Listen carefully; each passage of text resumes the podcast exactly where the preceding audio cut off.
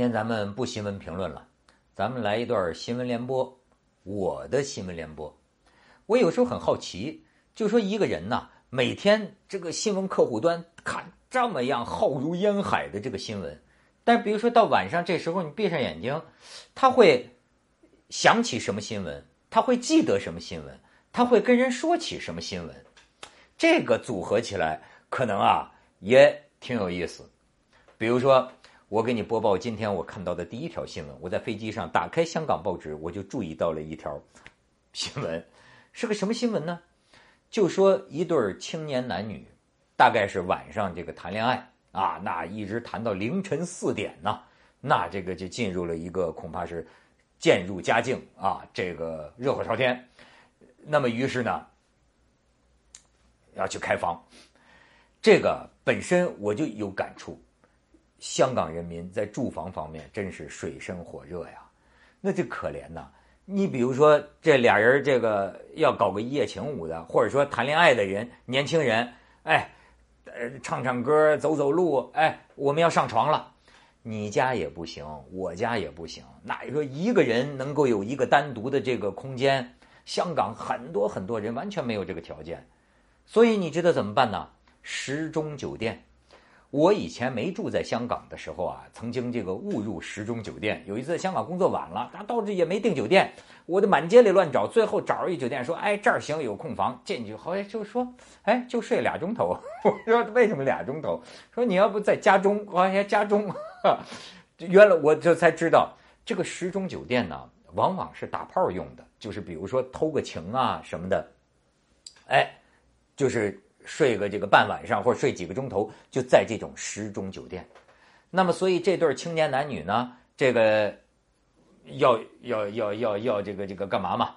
黑秀嘛。所以呢，就去这个时钟酒店。结果呢，一问，客满。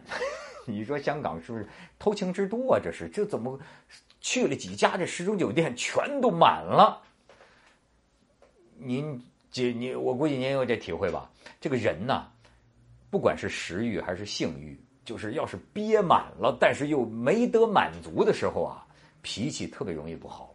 所以两口子就在时钟酒店门口，哇家伙大吵大闹一顿，最后呢就是掰了啊，就是说这男的打个的扬长而去，结果也不知道吵成什么情况，这这女的也打了个的，就追在这个男的后边追着他的的士。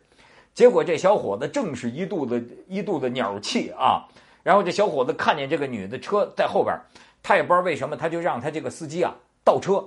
可那个啊是单行道，所以这个司机啊就讲了一句话，说“李东都大概”，不是说这里不道德，这广广州话说这个路不能倒车。好，就这一句话，这小伙子可找到出气口了。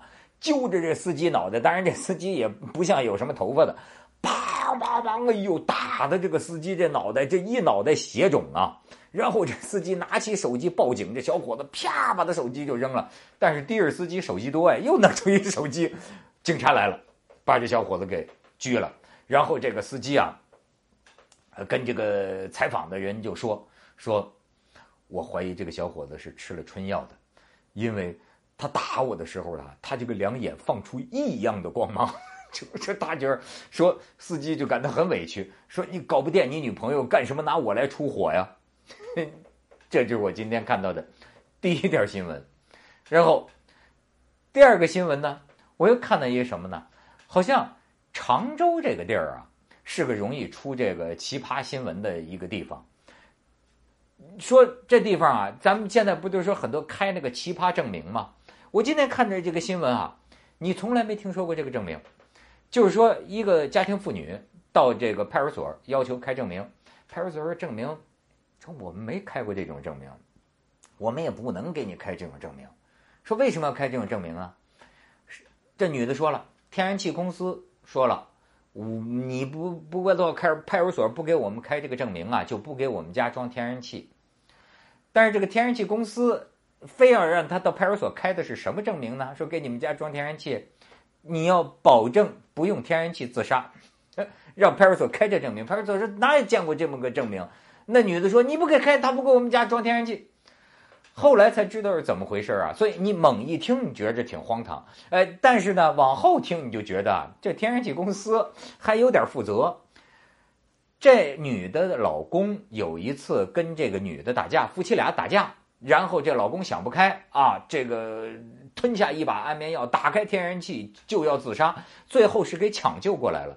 那么经这个事儿之后，天然气公司就把他们家这个气表啊什么的就给拆了，不敢给你们家装天然气。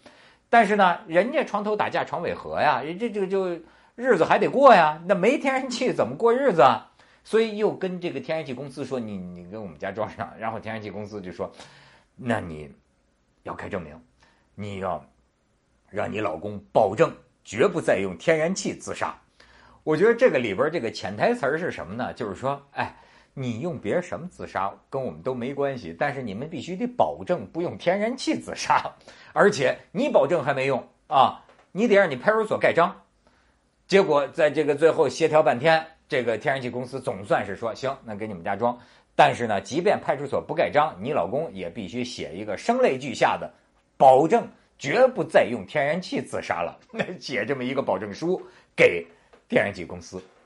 所以我觉得这事儿让我想啊，你看，呃，咱们这个这个社会啊，很多该负责任的部门他不负责任。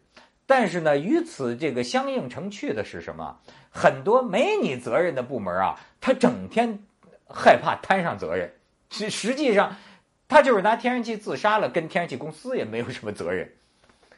所以另一个方面你会看到，就是有些个这个这个在以前的这个社会里简直不成问题的问题，现在都成了呀，甚至是全社会争论的责任问题。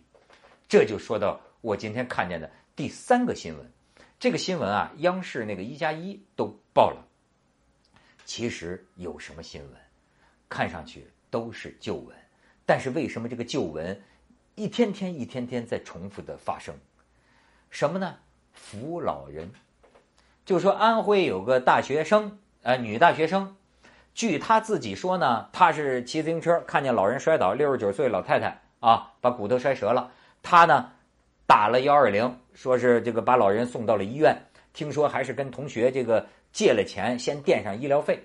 但是这老人的家里人啊，一口咬定就说绝对是这个女大学生把我们家老人给撞的。你说怎么着吧？好，那么这个呃事情闹到这个程度，这个女大学生啊就在微博上向全社会。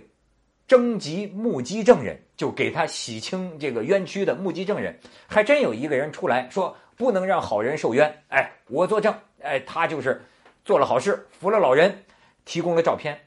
可是公安研判呢，你这个照片呢，也不能说明就不是他撞的，因为那只是一个事后的一个情况，不是说到处都有摄像头吗？但你说就这么寸。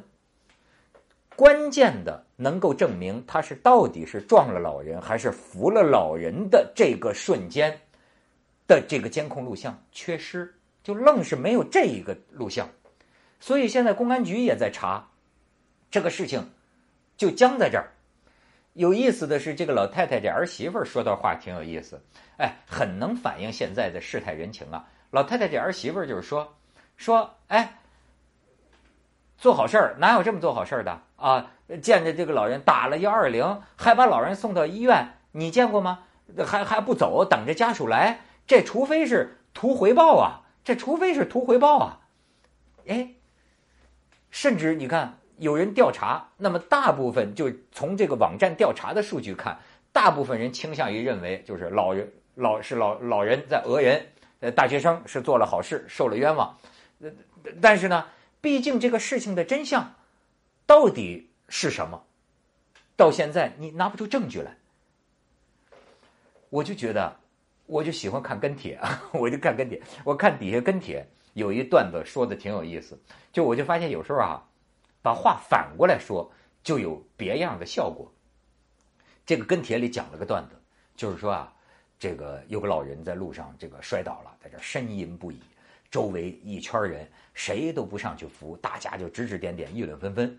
一直等到老人的家里人来了之后，老人家里人来了之后，就是谴责周围的人：“哎，你们真是见死不救！你们一个个都这么这么冷酷。”这个时候，人群中有一个有扶老人经验的大学生站出来，一句话就把他给灭了。这 大学生说了一句什么话？我觉得很有意思。这大学生说：“为什么我们没人扶啊？”嗯。他要不是讹人，为什么摔倒？你瞧，这话说的绝不绝？这就是我今天的一小段新闻联播。